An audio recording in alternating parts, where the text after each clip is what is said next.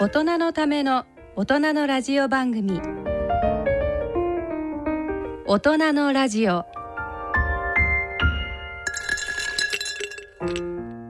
ご機嫌いかがでしょうか。東京肝臓友の会の米澤敦子です。今回は B 型肝炎訴訟について教えてくださいと題してお送りします。それでは大人のラジオ進めてまいります。この番組は野村証券、ギリアドサイエンシーズ株式会社、アッピー合同会社、他各社の提供でお送りします。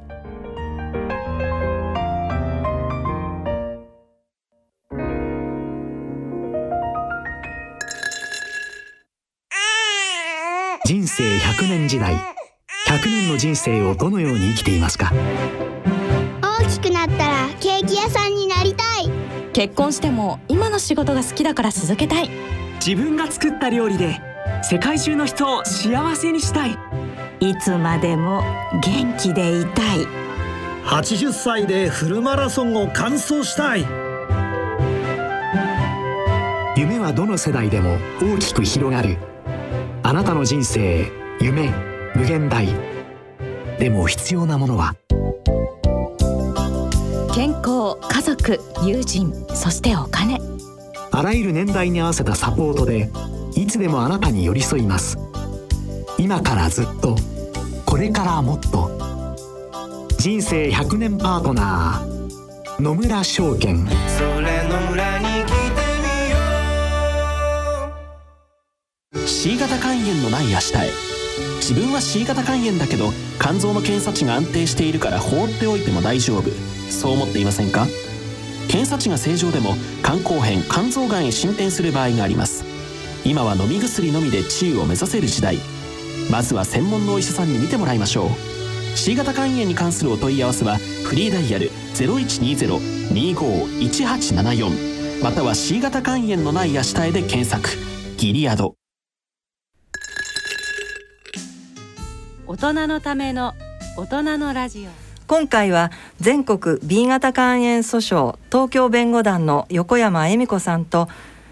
全国 B 型肝炎訴訟東京原告団の加藤さゆりさんにお話を伺ってまいります。まずはでは、横山先生から、お話を伺ってい、きたいと思うんですけれども、最初にB 型肝炎訴訟というよりは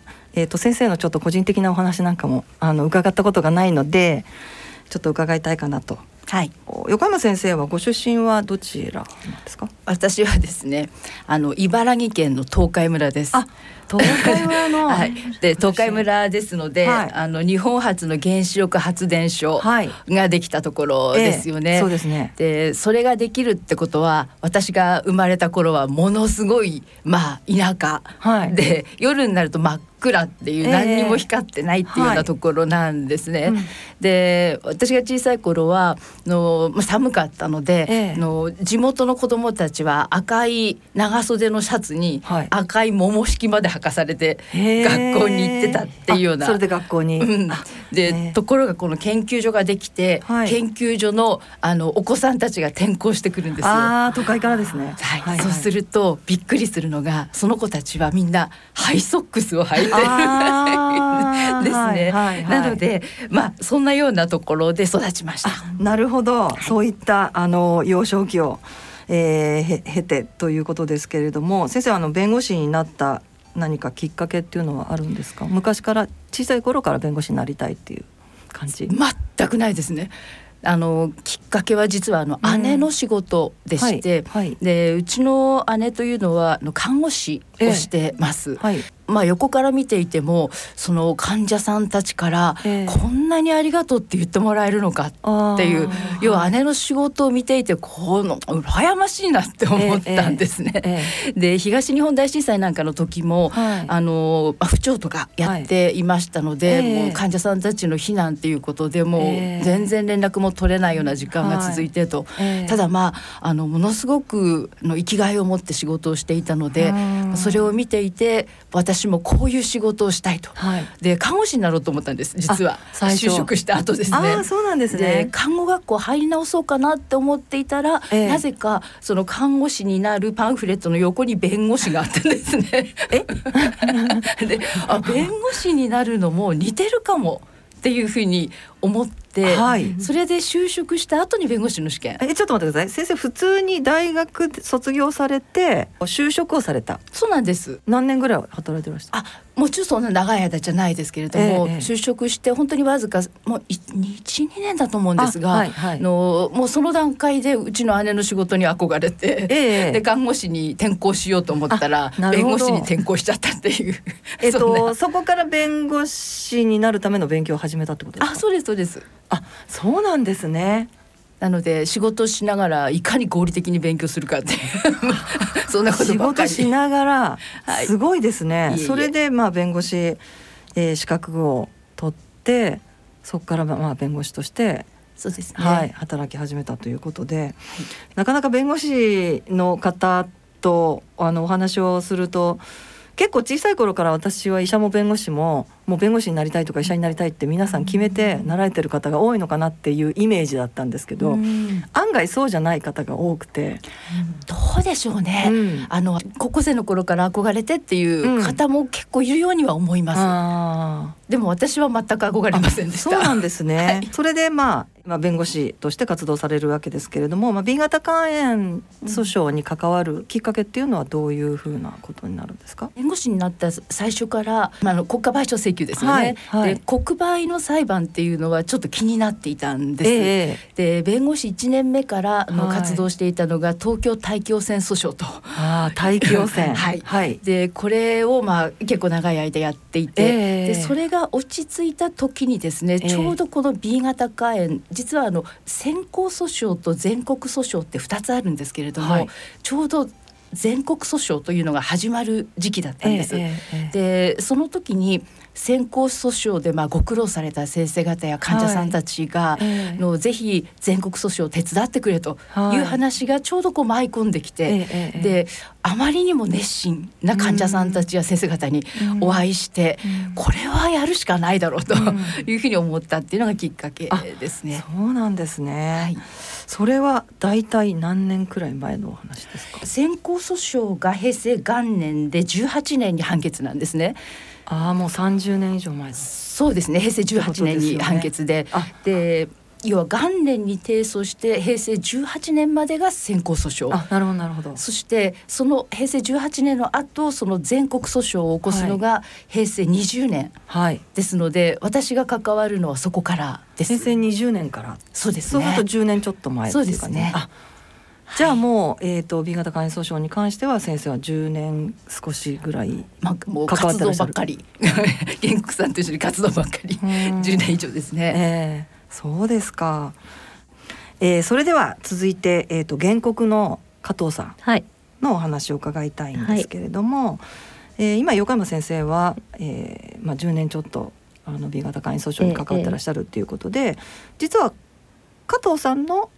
担当の弁護士さんが横山先生ですっていうことなんですね。はい、はい、で、加藤さんは B 型の原告っていうことで、どういうふうな経緯で原告になられたかとか、それから、B 型肝炎訴訟っていうのは、はい、皆さんご存知のように予防接種による感染で B 型肝炎にかかった方たちが原告さんになっているんですけれども、その当時のことを、お話ししていただける範囲で結構ですので、はい、ちょっと伺いたいんですけど、はい、まず B 型肝炎っていうふうに分かった時っていうのは、私が、1983年に、はいはい、長男を妊娠した時の妊婦健診で、HBS 抗原がプラスですねって医師から言われたんですね、だけどそっから先が、それ以外のその B 型肝炎に関する情報とか、その病気について何の説明もなく、ただプラスと言われただけで、検査をしたので、そうなんです。でプラスでしたよって、そうなんですね。で私はもちろん何のことか全然分からなくて、まあ、例えばツベルクリンのプラスぐらいの感じかなみたいな、はーって感じですよねなんですよ。でもそれ説明がないっていうのはどうなんですかね。でそれとっても問題で、また後に続くんですけれども、まあ、そういう時代だったんですかね。そうだと思います。そうなんですね、それで例えば産んだ後も子供に感染する恐れがあることとかも分かっていなかったですし、で私が産んだ3年後ぐらいに、その母子感染予防事業としての赤ちゃんへの予防接種が始まったんですね。ですからそれより前なわけなので、その何の情報もなく、誰からも何も教えてもらえず、でその自分がウイルスを持ってるっていうことは、人にもうつすかもしれない、ということとか、それから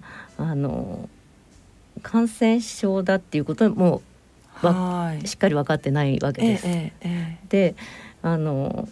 B 型肝炎ウイルスっていうのは症状が全くないキャリアの状態から突然肝がんを発症するウイルスだっていうこととか、まあ、専門医にかからなければ具合が悪くなって、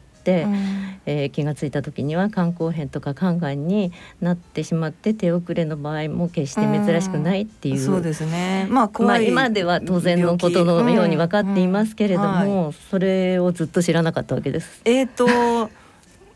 ちょっとよくわからないんですけど、ご長男が、お生まれになったんですよね。で、長男の方もそうすると、感染はで産んだ後にそのお医者さんが、赤ちゃんには感染していませんでしたよっておっしゃったんですよ。だからまあ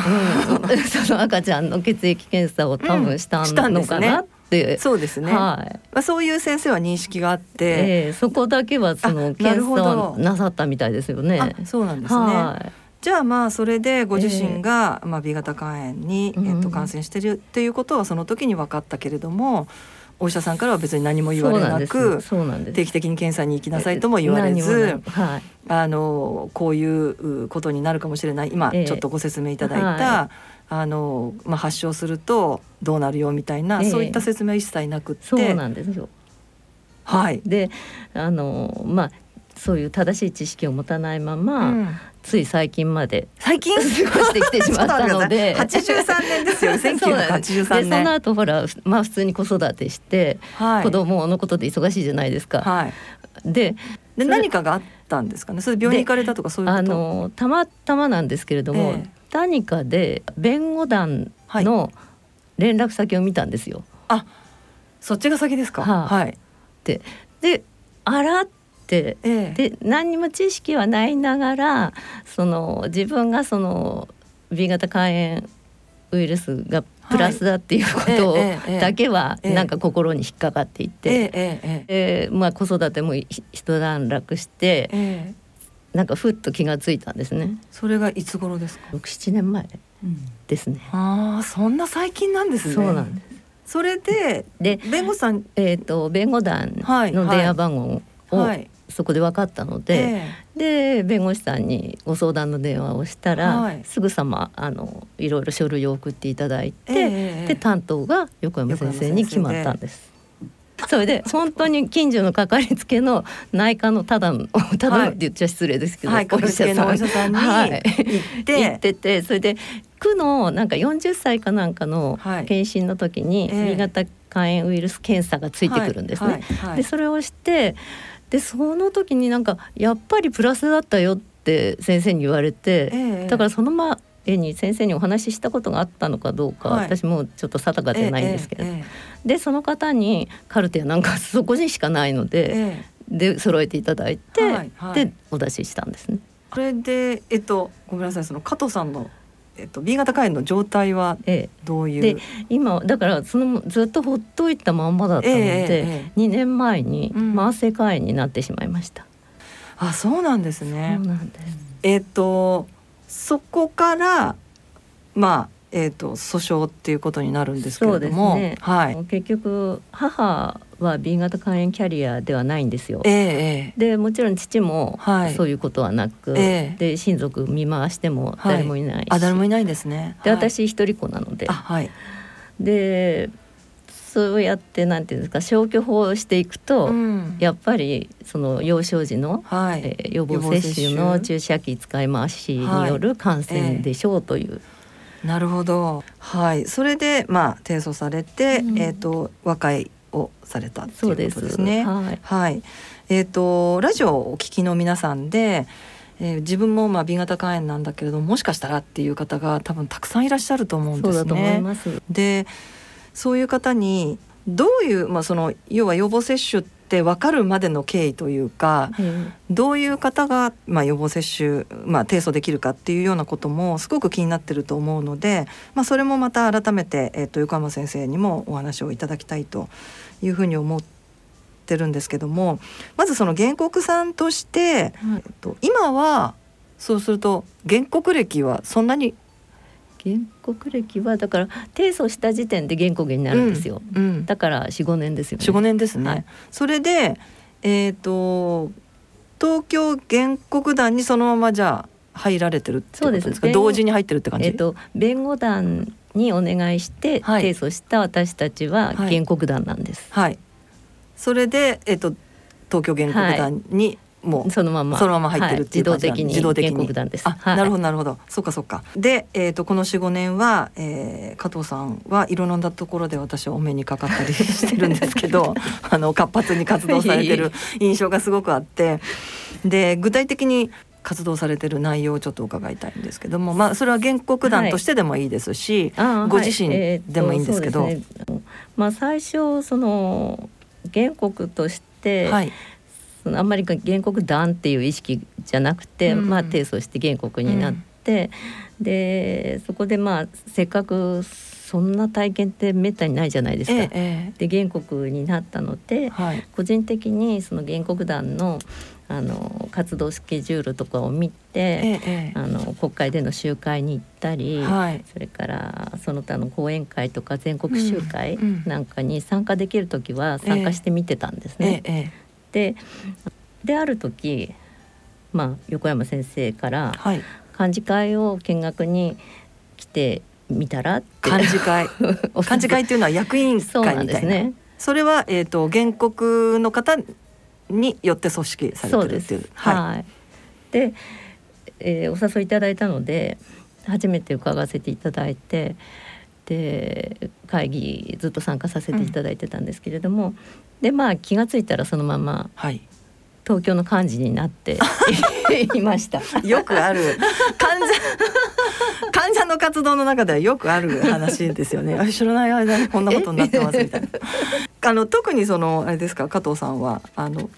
B 肝さんはあれですよね、なんかテーマごとにこう活動がいろいろ分かれてたりして、特に何かやってらっしゃることあるんですか？今だいたい患者講義を中心に、患者講義というのをちょっと説明していただきたいんですけど、患者講義っていうのは、東京の場合は医療系の大学ですとか専門学校に患者がその自分の体験をお話しに行くんですね。それは学生さんを相手にってことですね。でだいたい2人で行って、あと弁護士さんと。で弁護士さんには訴訟の話をしていただいて、で私たち患者はそれぞれのその今お話ししたような流れ、病気の体験だったりとか、体験とかっていうのをお話しして、でこれからその現場に出ていく医療関係者の方々に少しでも理解していただきたいなという気持ちでやっています。その活動は結構あれですかね、お忙しく割としょっちゅうやってらっしゃる感じですか？たくさんの学校に、今こんな時期なんでなかなか難しいかもしれないですけど、今は結構これからもしかしたらズームとかで学生さんにリモートでしましょうかみたいな話が出ていますけれども、それまでは学校に出向いて、で結構東京といえども1都7県を要してるので、はい、広いんですよ。あ、東京原告団の範囲というのが1都7県なんですね。そうです。それじゃあそのエリアの中の、はい、まあ、近い方が、県内なら県内でいらっしゃるんですけれども、はいはいはい、まあちょっと、人が足りないと、千葉県とか、山梨県とか出向いていったりしつつ、はいなるほど、はい、学生さんの反応とかはどうですか？うん、やっぱりその初めて肝炎の、ことを知ったっていうのと、その患者さんの話を聞くのが初めてっていう。そうですね、そういう方もいいですよね、って言ってで聞いてよかったとか、その正しいことを間違った知識しかない人に教えてあげたいとか、それから患者さんには普通に接してだけどいろんなことを聞いてあげたいとかっていう、その心を持ってくださる方が多くて、なるほど。じゃあとてもなんか充実した。そうですね。それはもう聞いてる皆さんに、学生さんにとってもそうだし、皆さんもやっぱりお話ししてよかったなっていう感じですかね。はい、大人のラジオ。さてここからは B 型肝炎訴訟について、横山先生にお話を伺ってまいります。はい、B 型肝炎訴訟なんですけれど、よくテレビでバンバン CM をやっているの で、 そうですね、はい、給付金もらえますみたいなのが、私たちの電話相談にもすごくかかってくるんですね。給付金もらいたいんですっていう、どうすればもらえますかみたいな、あるんですけれど、訴訟そのものについて皆さんよく分かっておられない方がやっぱり電話かけて来られる方も多いので、まずその辺をちょっとご説明いただきたいんですけども、訴訟の目的を伺ってもいいですかね。はい、全てのはい、肝炎患者の救済です。はい。はい、目的です。かなり大きいです。はい。B 型肝炎の方のっていうことですかね。はい。すべての、もちろん私たちB 型肝炎の、弁護団ですので、B 型肝炎の患者さんっていうのはもちろん、メインになってはくるんですけれども、すべての、ということで、そうですか。肝炎のすべての肝炎患者さんの救済での救済。はい。でこれは原告さんになれなかった人たちも含めてです。なるほど。そうか、訴訟、薬害の、お話を伺った時もそうだったんですけど、私たちのところに、給付金もらえますか、どうやったらもらえますかっていう方たちっていうのは B 型肝炎になっていれば、全員が給付金、お金がもらえるというふうに思ってらっしゃる。ああいうテレビの CM なんかを見てると、そういうふうに誤解する方はやっぱりすごく多いですよね。でただ実は、私たちの患者団体、東京肝臓友の会もそうですけれども、ほとんどが、原告になれない方なわけですよね。で、原告になれる方っていうのは、さっき加藤さんにもお話を伺いましたけれども、予防接種によって B 型肝炎に感染したという、なんて言うんでしょうね、証拠っていうか、が持てる人というんですかね、そういう方に限るということなわけですよね。だからそうじゃない方の方が、日本は圧倒的にやっぱり多いわけで、今先生がおっしゃったのは、そうではない、B 型肝炎で、原告になれない方たちにも、にとってもフォローするような活動をしていくっていうことだということですね。そうです。ちょっと多分聞いてる皆さん分かりにくいと思うのは、その原告団とか弁護団って何っていうことだと思うんですね。っていうのは、テレビを見てると、弁護士法律事務所が出てきて、ここに電話してくださいみたいなのがあるじゃないですか。あれとはどう違うかっていうところをちょっと説明していただいていいですか？書っていうのと団っていうのが、なんでこれ違うんだっていう、これよくやっぱりご相談される患者さんからも、尋ねられることなんですけれども、まず原告団、今全国で3万超えていますけれども、はい、3万人いるんですね、はいはい、この原告団というのは弁護団から提訴をした方たちが原告団を構成していくと、はい、でもちろん強制ではないので、うん、私嫌だけどっていうのは、はい、もちろんそれはそれで OK なんですけれども、はいはい、ただいろんな医療情報を流したりとかさまざまな患者会的な活動っていうのも行うので、はいほとんどの方はやめられませんあそのまま続けて、はいはいはい、活動されるっていう、はい、で活動といっても例えば加藤さんみたいに、はい、一生懸命活動する方もおられれば、私それは苦手っていう方も当然おられると思うんですよね。3万人が全員がやってるわけではないということですね、はい、なので要は緩くつながっていて、でみんなである程度例えば創薬とかですね、はい、いろいろな、自分たちの目標というものを持って、とにかく緩やかにつながっていようっていう、そういう組織ですね、はい、それが原告団です、はい、で今全国先ほど申し上げましたが3万人、はい、あとは東京だけでも約6000人東京というのはさっきの関東とプラス山梨なんですけれども、はい、もうすでに6000人ぐらいが緩くつながっていると、なるほど、はい、でこれが原告団なんですが、はい、弁護団というのは何かというと、弁護士事務所ではなくて、いろいろな事務所の弁護士の、方々が集まって全国の弁護団を作っています、はいはい、でこれがだいたい今700名ぐらいいるかなというところなんですけれども、でこの弁護団はどうやってできてきたかというと、先ほどちょっと先行訴訟と全国訴訟とあるよっていう、であそこの中で活動してきた弁護士っていうのももちろん入ってますし、それから全国訴訟が終わった後ですね、今個別の給付金の請求、多分B 型簡易訴訟っていうと、一般の方はこの給付金をもらう裁判っていうふうに思うと、みんなそう思ってますそうですよね、でもあれはそれを根拠づける法律があるから給付金がもらえるのであって、その法律を作るまでのものすごい大変な活動というのを担ってきたのが弁護団です、でそしてその弁護団は給付金もらう法律ができた後もですね、肝炎患者さんと一緒にずっと患者さんたちの医療環境とか、それからさまざまな先ほどの患者講義もそうなんですけれども、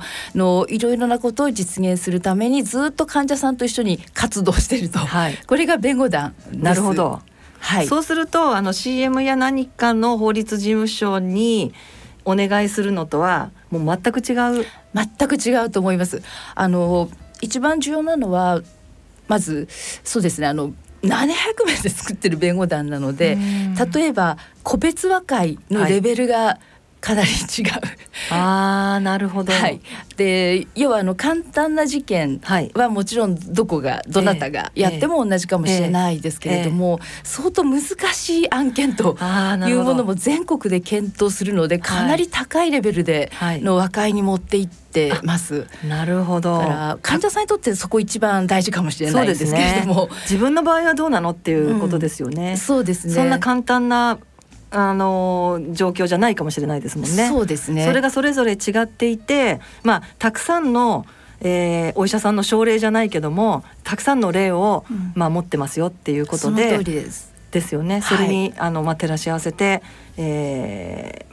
和解につなげていくことができますというのが弁護団。なのでホームページに他の事務所で断られた方もご相談くださいって書いてありますなるほどなるほど、そこがもちろん大事なところだとは思うんですけれども、あとは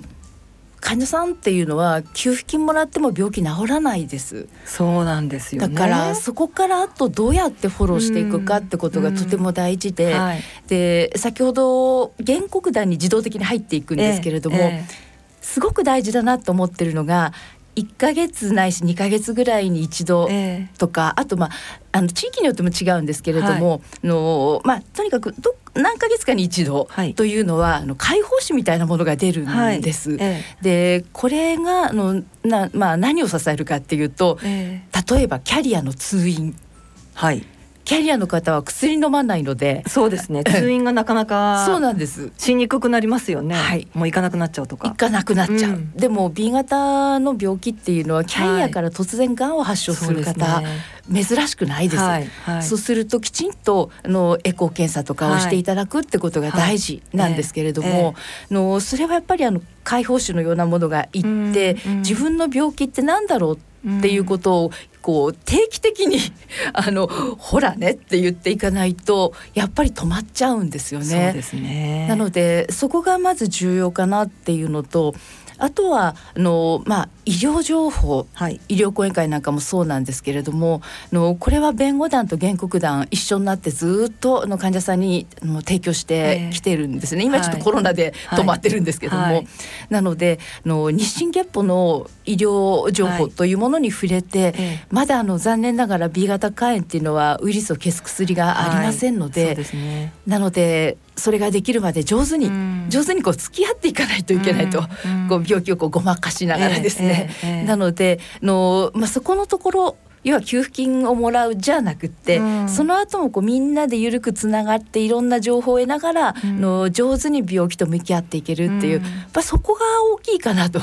いう感じはします、伺ってますとやっぱり患者会活動ですね。あそうですね、ま、米沢さんにごめんなさいっていういや私たちがやってるようなもまさにそういう、はいはい、でもさっきも言いましたけどちょっと電話相談で給付金をもらいたいんですっていう方っていうのはやっぱりご自分の、まあ、私たちはそういう方との電話を受けるとまずどんな状態なんだろうっていうのがものすごく気になって、うんうんうんで病院に行ってるのかどうなのかとか、まあ、余計なことを聞きがちなんですけどそれで結構怒られたりすることもあったりそんなこと聞きたいわけじゃないみたいなだけど結局、まあ、私たち自身はさっき先生がおっしゃったように給付金だけじゃなくて、まあ、もちろん訴訟っていうのも大事なんだけれども、うん、やっぱり病院に行ってるのか自分の状態を自分で理解してるのかとか、うんまあ、そういうことですよね。そうです。だからそれをなんていうんですかねテレビ CM でやってるような、法律事務所では、まあ、そこら辺の弁護士さんたちは、まあ、病気のことだったり、まあ、病院に通院することだったりとかっていうことには、うん、おそらくそこまで、まあ、言及もしないだろうしっていうことですよね、まあ、あくまでも訴訟だけっていうことなんですかね。 でそうではなくて弁護団の、弁護士の先生方っていうのはまあ、言ってみれば患者会活動のような、はい、ところまでもうずっと、はい、そうですね皆さんだってもう私も東京原告団の方とお付き合いは長いですけどもうずっと長くあれですもんねなんていうんですかね続いてるっていうかなんか原告団の例えば加藤さんなんかもそうなんですけど、うん、この活動を結構こう中心的におやりになっててる方たちってどんどん元気になっていくんです、はい、なんかちょっとした生きがい的な元気になってるね、うん、そうですね、うん、結構重症な方ほど元気になられてるかもしれません。あそうですね、大丈夫なのっていう方いらっしゃいますもんね、でもねそっかそっかなるほどなるほどはい、まあそこが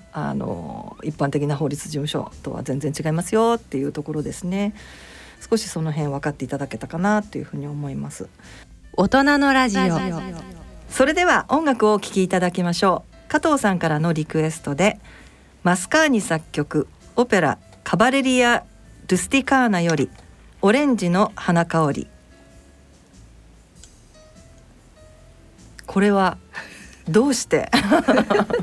これはオペラということですけれども、ね、なんか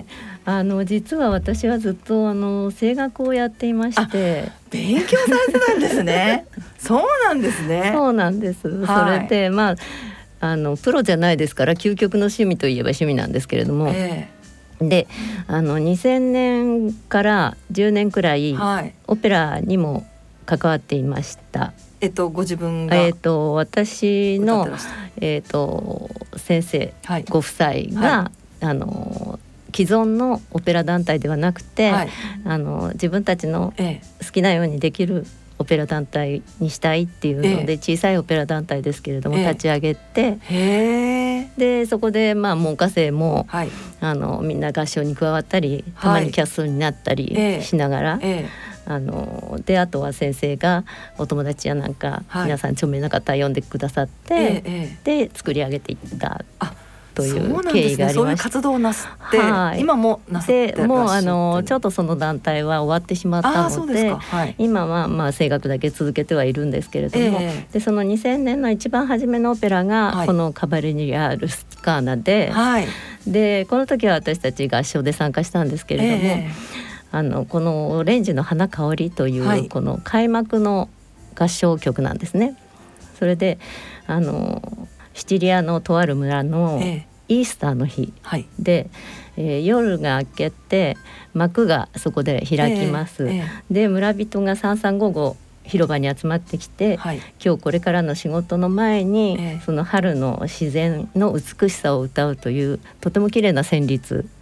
なんですよ。そうなんですね。でものすごく印象が強くて、はい、四柳先生以来かもしれないですね。四柳先生は、東大の合唱で混声合唱、東大の方も合唱にお手伝いにしてくださって、してました。で四柳先生はスタジオで歌ってくださいまし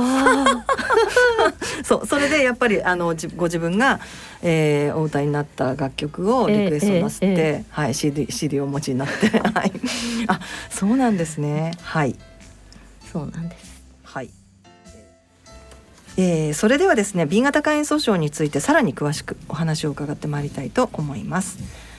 まず具体的にですね、どういった方が原告になれるのかっていうようなお話を伺いたいんですけれども、先ほどからずっと、お話がありました。まずは、母子感染ではない方、そうですね、ということですかね。ただ一概にそうとも言えないんですけれども、ちょっと難しい。厚労省のホームページ見ても、何を見ても、きっとうっとなってないんですよね。もう嫌になっちゃうと思うんですね。で一番大事なことっていうのは何かっていうと、誕生日、誕生日、で昭和16年の7月2日昭和16年7月2日、これより前の方だと、残念ながらすいませんなんです。原告にはなれない、なのでまずはこの16年7月2日、後かどうかと、これをまず確認をすると。それ以降に生まれた方、そうですね、であとですね、昭和63年1月27日までに出生と、ということで一定の期間が明示されています。で、この間に生まれるかどうかという話なんですが、昭和63年、1月27日1月27日までに生まれてる方ってことですね。なるほど。ただですね、このお尻の方の63年1月27日までに生まれてるというところについては、実はそれ以降の場合でも、母子感染、父子感染、その他のさまざまな立証で裁判可能なこともあるんです。なるほど、弁護団だと。なるほど、弁護団だと。ですのでまずチェックしていただきたいのは、この16年7月2日以降と、ここを満たしてるかどうかっていうところ、ここはなかなか乗り越えるの難しいので、チェックしてほしいなっていうところなんです。まずここですね。そしてあともう一つが、持続感染しているかどうか、一過性感染じゃないかどうかっていうことですね。でここは多分一番皆さんが接するのっていうのが、HBS 抗原だと思うんですね。でこれが6ヶ月以上間隔を空けた2時点で陽性っていうのが、一番皆さんが身近に調べられるところだと思うんです。そうするとこの S 抗原陽性っていう6ヶ月の間空けてっていう、ここなんですけども、2回検査をするってことですね。そうなんです。でそうするとまずこれまで、複数回陽性を指摘されてる方っていらっしゃると思うんですね。でその方は心配せずに、あとはもちろん通院中の方もあまり心配せずに、で、もうすぐにその方々はご相談いただければいいかなって思います。であと一時点の結果でも、はい、提訴が可能なケースもあります。あ、そうですか。例えばお父さん亡くなっちゃったんだけど、お父さん1回しか調べてないんだけど、なんていうこともあります。で、そうですか、はい、それでももう原告に、提訴できる可能性はあるんですか。この場合でも、はい、総合判断ということで提訴できる可能性あるので、そうですか、諦めないでまずは相談してくださいっていうのが一つです。はい、亡くなっても提訴はできる、遺族ができます。遺族が、はい。で、その時にお父さんが1回しか掲載してないんだけどっていう場合でも、その他のさまざまな掲載結果とか、はい、いろんなもので提訴可能なことありますので。あ、があるんですね。なるほど。はい、で、あとですね、検査したことないんだけどっていう方ですよね。いっぱいいますよね。いっぱいおられると思う。はいはい。で、米沢さんよくご存知だと思いますが、はい、市町村での検査とか、はい、それからあとは保健所などでの、定額ないし、はい、無料での検査、可能だと思うんですね。はい、で、これ各市町村によって違うので、はい、そこに問い合わせをしていただいてエスコンゲン調べてもらうと、はい、ただこの場合だとさっきの2回検査がないんですよね。はい、1回しか、はい、でももし1回でも陽性が出たよっていうんだったら、はい、弁護団に問い合わせいただければ、はい、その後じゃあこうしようっていうふうになるほど、はい、相談に乗っていただけるってことですね。で、はい、あとですね、すごく多いのが、HBS 抗体。はい、抗体ですね。さっきは抗原だったんですけど、はい、さっきは S 抗原と言われるものですが、はい、今度は S 抗体ですね。はい、で、抗体が陽性なんだけど提訴できますかっていうご相談もすごく多いんです。抗体陽性か、はい、で、この場合は、はい、多くの場合は S 抗原は陰性なんですよね。そうですね、多くの場合は、はい、なので難しいことが多いんですが、例外的に陽性のケースもあります。ありますね。はい、ありますあります。なので、抗体が陽性だと難しいと思うけど、はい、もしやってみたいなら、はい、やってみようかぐらいの感じで S 抗原を調べてみるというのもあってもいいかなとは思います。一応調べてみて、やっぱり、マイナスだったな、陰性だったなっていうことの方が多いけれども、はい、陽性の場合もある、はい、ということなので、そうですね。はい、なので、はい、S 抗体の方が、陽性でも、ご相談、そうですね。ということですね。はい、はい、そうするとまず大事なのが生年月日と、はい、それから自分が持続感染かなんですが、はい、で、あとですね、はい、よく相談されるのが、父親とか母親もキャリアであると、はい、で、だから私は予防接種感染じゃないから提訴できないよねっていうご相談も多いです。はい、で、これについては、はい、実はお父さんお母さんがさっきの要件を満たす場合、特に生年月日要件が重要なんですが、はいはい、これを満たす場合には、はい、実はお父様お母様が提訴できる。なるほど。で、この場合にはそのお子さんっていうのは、母子感染とか父子感染という形で提訴ができてくるので、はいはい、まずそれも諦めない。なるほど。はい、自分はダメかもしれないけども、ご両親がっていうことなんですかね。ご両親がキャリアだから僕はダメだっていうふうには考えないでっていうことです。なるほど。で、そのご両親がさっきの特に生年月日要件が重要なんですが、そこを満たす場合には、はい、提訴できる可能性ありますので、はい、で、その場合にはお父様お母様も原告さん、はい、そしてお子さんは二次感染者としての原告さんと、はいはい、いうことで家族でみんなで起こしましょうという形になります。そういう方も割といらっしゃいますか。もうたくさんおられます。たくさんいらっしゃいますね。すごくいっぱいおられます。すごくいっぱいいるということですので、はい、母子感染だからといって諦めないでってことですね。あと、すごく大事なのは、例えば今の形でお母様が生年月日要件満たさない、はい、要はもっとお年を召してなんていう場面ですけども、はい、その場合になぜ諦めちゃうかっていうと、はい、自分がキャリアだというのが分かった時に、なんとお医者さんの先生が、はい、みんな母子感染だねって言うんですよ。そうですね。医者は結構言いますよね。はい、はい、母子感染ですよねって。そう言われたっていう記憶があるので、自分は無理だって思って電話しない。なるほど。でも母子感染だって言われたけど調べたら違うよねっていう方もたくさんおられるので、お医者さんが言ったことは気にしないでください。じゃあもうとりあえず調べてみるっていうのもいいかもしれないですね。そうですね。可能性は広がりますね。はい、はい、わかりました。そんな、状況でまずはご相談をしていただきたいっていうことなんですけれども、原告になる場合に、自分自身がいろいろやんなきゃいけないんじゃないかって、大変なことになるんじゃないかっていうふうに不安に思う方も多いと思うんですけども、そうですね、ご自身は何をすべきなんでしょうかね。確かに、カルテを取ったりとかのやらなきゃいけないことってあるので、大変は大変なんですけども、ただすごく大事なのは、最初にカルテ取っちゃったりなんだりしても、さっきの母子感染かどうかという、ところとか、クリアできないと、無駄になっちゃうんですよね。なので先ほどの生年月日と持続感染っていうところがもし大丈夫であれば、一番最初にやってほしいのが、母子感染でないことの立証なんです。もちろんこれは一次感染者として裁判を起こす時ですよね。二次感染者はむしろ母子感染として起こすわけですから。そうすると一次感染者の場合はまずお母様が生きておられる時はS抗原っていうのと C 抗体というあんまり調べないものを調べるんですね。 C 抗体、なのでここでお母様にじゃあちょっと保健所行って調べてきてって言っても、調べる内容が足りないんです。なのでまずは最初にご相談いただいて、で弁護団の方から書式をお渡しします。でその書式を持って病院に行ってくだされば間違えないでちゃんと検査できますので、これを調べてくださいっていうことですよね。なのでまずは弁護団に問い合わせいただいて、お母様の検査結果検査したいんだけど、書式くださいっていうような形で構いません。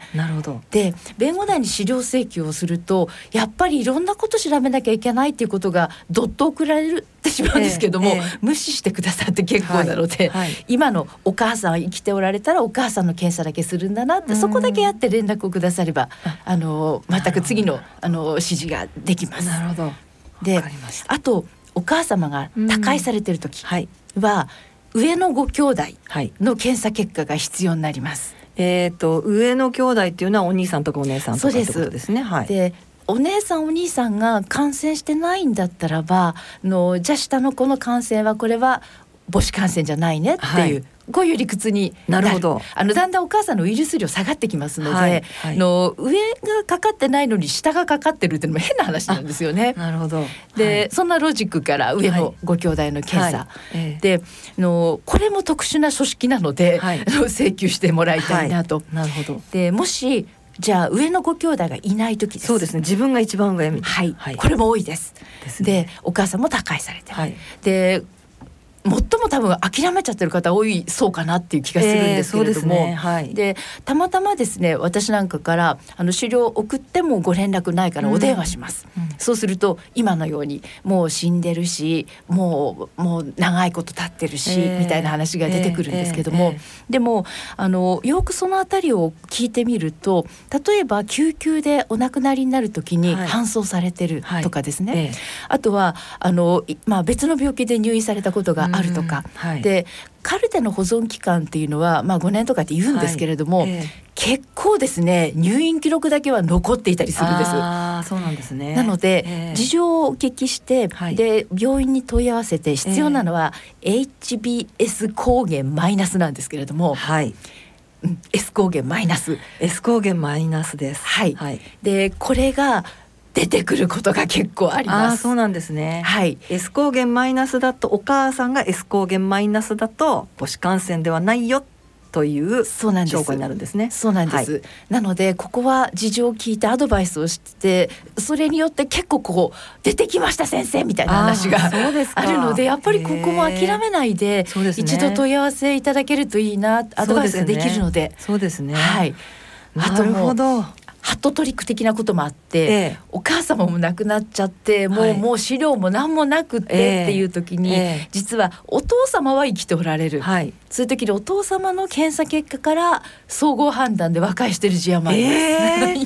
す。そんなことあるんですか？あるんです。なのでやっぱりとにかく諦めないで、ご相談いただくっていうことがポイントだと思います。わかりました、これはもう、はい、そうですね。でここが乗り越えられたらその後は、じゃあカルテ取ろうかご本人のみたいなことで、戸籍取ろうかとかですね、無駄ならないように書類の準備をしますので、まずは相談していただいて、そこからこういう書類が必要ですよとか、ここに行ってくださいとかっていう、弁護士さんの、指示のもとに動かれるのが、ベストだということですね。1個だけ気になるのが、ウイルスのジェノタイプっていうのがあるんです。B 型肝炎のジェノタイプですね。で多くB とか C の方多いんですけれども、AE 型っていうのがあります。でこの AE 型だけは提訴が難しい。これなぜかというと、小さい時にウイルスに触れて持続感染化したよね、要は予防接種を受けたことによって持続感染したよねっていう、これが大事なわけなんですが、AE 型のウイルスだと、成人後感染でも持続感染する。そうですね。なので、この場合だとなかなか提訴できない。ちょっと難しい。なので、もしかしてこれまでウイルスジェノタイプ A だね、AE まで調べてないと思うんですが、A だねっていうのを調べてる場面はこれ病院によってはあります。ありますよね。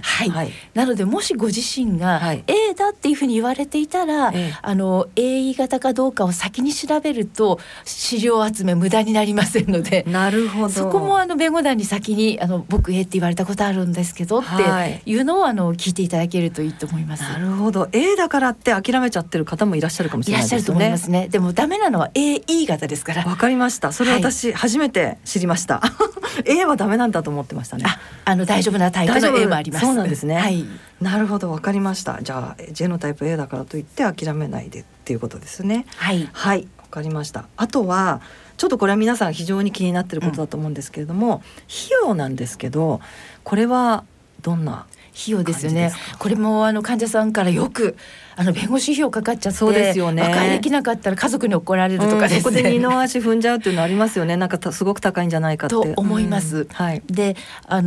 訴までの費用なんですけれども、まず先ほど言ったカルテを取ろうねとか、あとお母様の検査してもらえますかっていう、ここで発生する実費ですね。それはすいません、ご負担くださいっていうことになります。なるほど。であとは相談料とかその他っていうのも何回相談していただいても、全然無料ですので、心配されないで、もういくらでも相談してください。で提訴時に、預かり金っていうことで15,000円預からせていただいてます。15,000円ですね。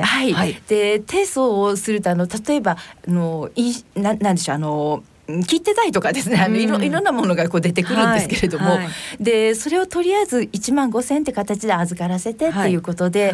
預かり金に入れてもらってます。後で精算します。で提訴時にかかるのは今言ったお金なので、安心して裁判を起こしていただければと。で和解できなければお金ちょうだいってことになりませんので、ですので今の実費と15,000円の預かり金ということで、最初はじゃあそれだけで、そうですね、相談料等々かからないので、いくらでもお電話してください。そうなんですね。じゃあもう本当に相談をしていただきたいなというふうに思いますね。ぜひぜひ。ありがとうございました。1点だけ、給付金の金額についてはたくさん宣伝もされているので、50万からそれから3600万っていうのをご存知だと思うんですけれども、実はキャリアの方の50万円ぐらいで面倒くさくてやってられないっていう話も相談すごく多いです。そうなんですよね。ただ弁護団で提訴をして、で原告団に入っていくと、とにかく最先端の情報というのがずっと入ってくるので、まずキャリアの方もがんを発症させないこと大事なので、それをきちんと受け取ってみてほしいなっていうのが一つ。それからキャリアの方はがん等々大丈夫かどうかというエコー検査、大体6ヶ月に1回ぐらい多いかと思うんですが、数千円かかってると思うんですね。でキャリアで和解をするとここのところがですね、受給者証というのが発行されて、お金負担ないようになってくるので、これすごく大事です。で、あとすごく大事なもう一点、これ喜ばれるんですけれども、定期検査手当っていうのが出ます。そうですね。で、はい、2回までですが、検査した方に15,000円ずつ3万円を上限に振り込まれますので、はい、でこれも患者さんたちにお話ししてあげると、なんかお小遣いもらえてお洋服買えるかもっていうような感じで、すごく喜ばれるので、ぜひキャリアの方も提訴してほしいと。そうですね。で、あとやはり提訴するにはお母様の立証とか、はい、証拠必要になってきますので、はい、これ時間が経つとだんだんやっぱり散逸してくるんですね、はい、でキャリアの方でもちゃんとキャリアで和解をしておく、はい、万が一後で肝がんと発症するということがあった時には差額の給付金が出るんです。あ、そうなんですね。それもすごく簡単な方法で出ます、なので保険をかけていくような、はい、そのようなイメージでもいいとは思うんですが、とってもやっぱり大事な手続きになるので、はい、面倒くさがらないでやってほしいなというふうには思ってます。はい、わかりました。まあ、キャリアの方っていうのは給付金は50万ということで、まあ、50万ぐらいだったらまあいいかっていうような方も、まあ、ぜひぜひ相談をしていただきたいということでした。はい、では、ここで、今度は横山先生からのリクエストで音楽をお聴きいただきたいと思います。バンクバンド with サリューで To You。 先生、これはお好きな、はい、大好き。これはですねAP バンクっていう、はいはい、ミスチルの桜井さんとか、はいはい、あと有名な音楽プロデューサーの小林武史さんとかが、はい、作った環境保護団体のようなものがあると思うんですけれども、でこの、まあ、AP バンクというのが実はつい最近ですね、はい、マスクを医療従事者の方や、まあ、ウイルス感染と、まあ、向き合いながら頑張っておられる現場の方々に、マスク不足が深刻だった頃、届けようというプロジェクトというのを、はい、起こしました。これ結構何ヶ月か前ですかね。立ち上がったのって確か5月8日にプロジェクト開始、はい、ちょうど病院が逼迫してきたのが4月の中頃からですよね。はい、でこの頃にこのプロジェクトが立ち上がるんですけれども、実はこれなんで私がこのプロジェクトを知ったかというと、患者さんからの情報なんです。あ、そうなんですね。でちょうどこの病院が大変だった頃に、2人の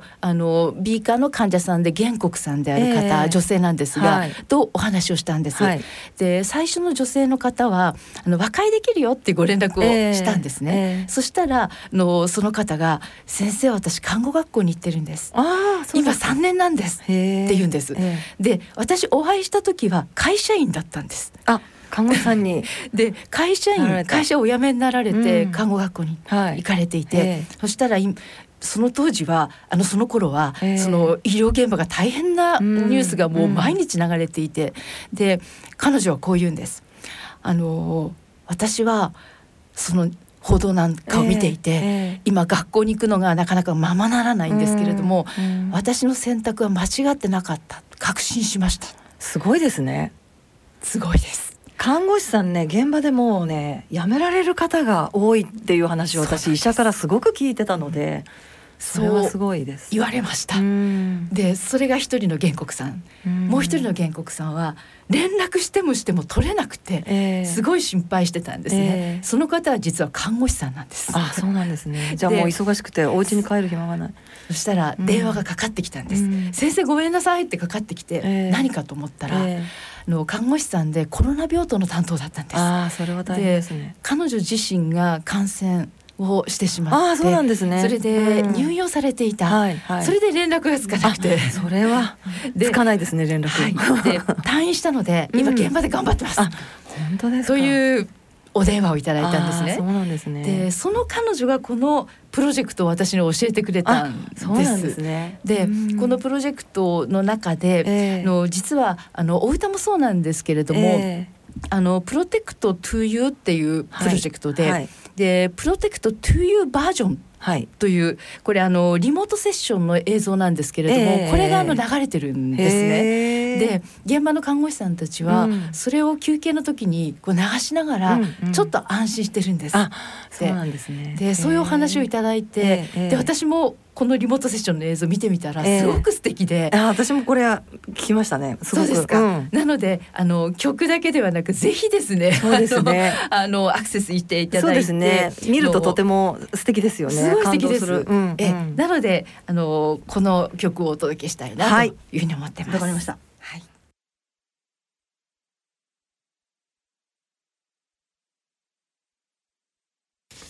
それでは最後に番組をお聞きの皆様へお二人から何かメッセージをお願いできますでしょうか。では最初に加藤さんから。はい。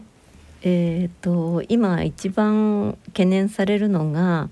自分が B 型肝炎ウイルスに感染していることを知らない人が全国に40万人以上いることなんですね、はいはい、知らないですから他人に感染させないようにするとか、自分が専門医にかかるっていうはずもなく、で私も何も知らずに放置していて、長年放置していて慢性肝炎を発症してしまいましたから、もう誰もが一生に一度は B 型肝炎ウイルス検査を受けてほしいと望んでいます、はいはい、そして検査でもし陽性であったら専門医を受診する必要がある病気であることをできるだけ多くの方にお伝えしたいと思っています、はい、でまた過去に自分が陽性って言われたっていうことを覚えている方も少なからずいらっしゃるんですよね。はい、で結構放っておかれている方が多いので、そうですね、それこそ先ほど横山先生じゃないですけど、まずはその覚えがある方も弁護団にご相談くださいってお願いしたいですね。はい、はい、ということですね。はい、では横山先生。日々ですね患者さんたちと向き合っていて思うんですけれども、はい、今除斥、時効みたいなもんです、はい、これにかかってしまう方がもう日に日に増えてます。あ、そうなんですね。で大変、もう3ヶ月前に相談してくれたら間に合ったのにっていうような、そのぐらいの感覚で、どうしてここだのっていうそういう患者さんが本当に増えてしまっていて、なので、とにかく早く弁護団に連絡を取ってくださいっていうのが、はい、一つです、はい、でそれから、証拠のこといろいろ、私母子手帳ないしもう全然関係ないです、はい、で先ほど申し上げた誕生日と持続感染だよ自分はっていうことが分かるならば、はい、まずは声をかけてって、はい、でもし除斥にかかりそうだったらば、はい、徹底して守りますので。分かりました、はい、で各地の弁護団の連絡先っていうのは、そうですね、どこにアクセスしたらいいかっていうことですか。これはですね、私たち弁護団っていうのは厚生労働省と一緒に肝炎対策っていうのを進めてますので、厚生労働省のホームページアクセスしていただければ、はい、各地の弁護団リンク貼ってあります。厚労省のホームページを見ればいいんですね、はいはい、そうですね、はい、私たちの弁護団もたくさんホームページ出してますが、厚労省からバーッと全国の弁護団リンクが貼られてますので、そこから入っていただいてもいいかなと。それが一番いいかもしれないですね。厚労省リンク貼ってあるのは私たち弁護団だけですの で、ね、安心して、はい、入ってきてください、はいはい、それからあとは今日加藤さんからのお話もありましたけれども、給付金もらっても病気と戦っていくことは変わりませんから、はい、まとまって、とにかくいろんな情報を得て、あと一人じゃないこと、はい、感染症と向き合うのって大変だと思うんですよね。なので同じ感染症の仲間と一緒に向き合っていくっていう環境に入ることによってかなり楽になりますので、なのでぜひ原告団の方に入ってきてほしいなというふうに思ってます、はいはい、ありがとうございました。今回は全国 B 型肝炎訴訟東京弁護団の横山恵美子さんと、全国 B 型肝炎訴訟東京原告団の加藤さゆりさんにお話を伺ってまいりました。ありがとうございました。大人のラジオ、 C 型肝炎のない明日へ。自分は C 型肝炎だけど肝臓の検査値が安定しているから放っておいても大丈夫、そう思っていませんか？検査値が正常でも肝硬変、肝臓がんへ進展する場合があります。今は飲み薬のみで治癒を目指せる時代、まずは専門のお医者さんに見てもらいましょう。 C 型肝炎に関するお問い合わせはフリーダイヤル 0120-25-1874 または C 型肝炎のない明日へで検索。ギリアドアッピはおよそ130年にわたり医薬品開発に注力してきた企業の歴史と創薬の実績を受け継ぐと同時に、新たな時代の要請に応えるべく誕生したバイオ医薬品企業です。これからも様々な疾患を抱えておられる方々の生活の質の向上に貢献すべく邁進いたします。患者さんの笑顔に貢献するを目指す私たちの大いなる可能性にご期待いただくとともに、一層のご指導を賜りますようお願い申し上げます。大人のための大人のラジオ。今回の大人のラジオはいかがでしたでしょうか。B 型肝炎訴訟についてなんとなくテレビで耳にしたことがある方もたくさんおられると思うんですけれども、具体的に弁護団それから原告団の方たちから、ご説明をいただきました。少し内容が分かっていただけたのではないでしょうか。お知らせといきたいところなんですが、当面ですねやはり中止にしてしまってイベントなどはないんですが、9月10月に医療講演会などの予定も、なんとなくしておりますので、ホームページをご覧いただければと思います。番組では疑問質問ご意見ご感想をお待ちしています。宛先です。郵便の方は郵便番号 105-8565 ラジオ日経大人のラジオ係まで、あるいはラジオ日経大人のラジオの番組ホームページからの投稿もお待ちしています。それではお時間となりました。ご案内は私米澤敦子でした。次回の放送までさようなら。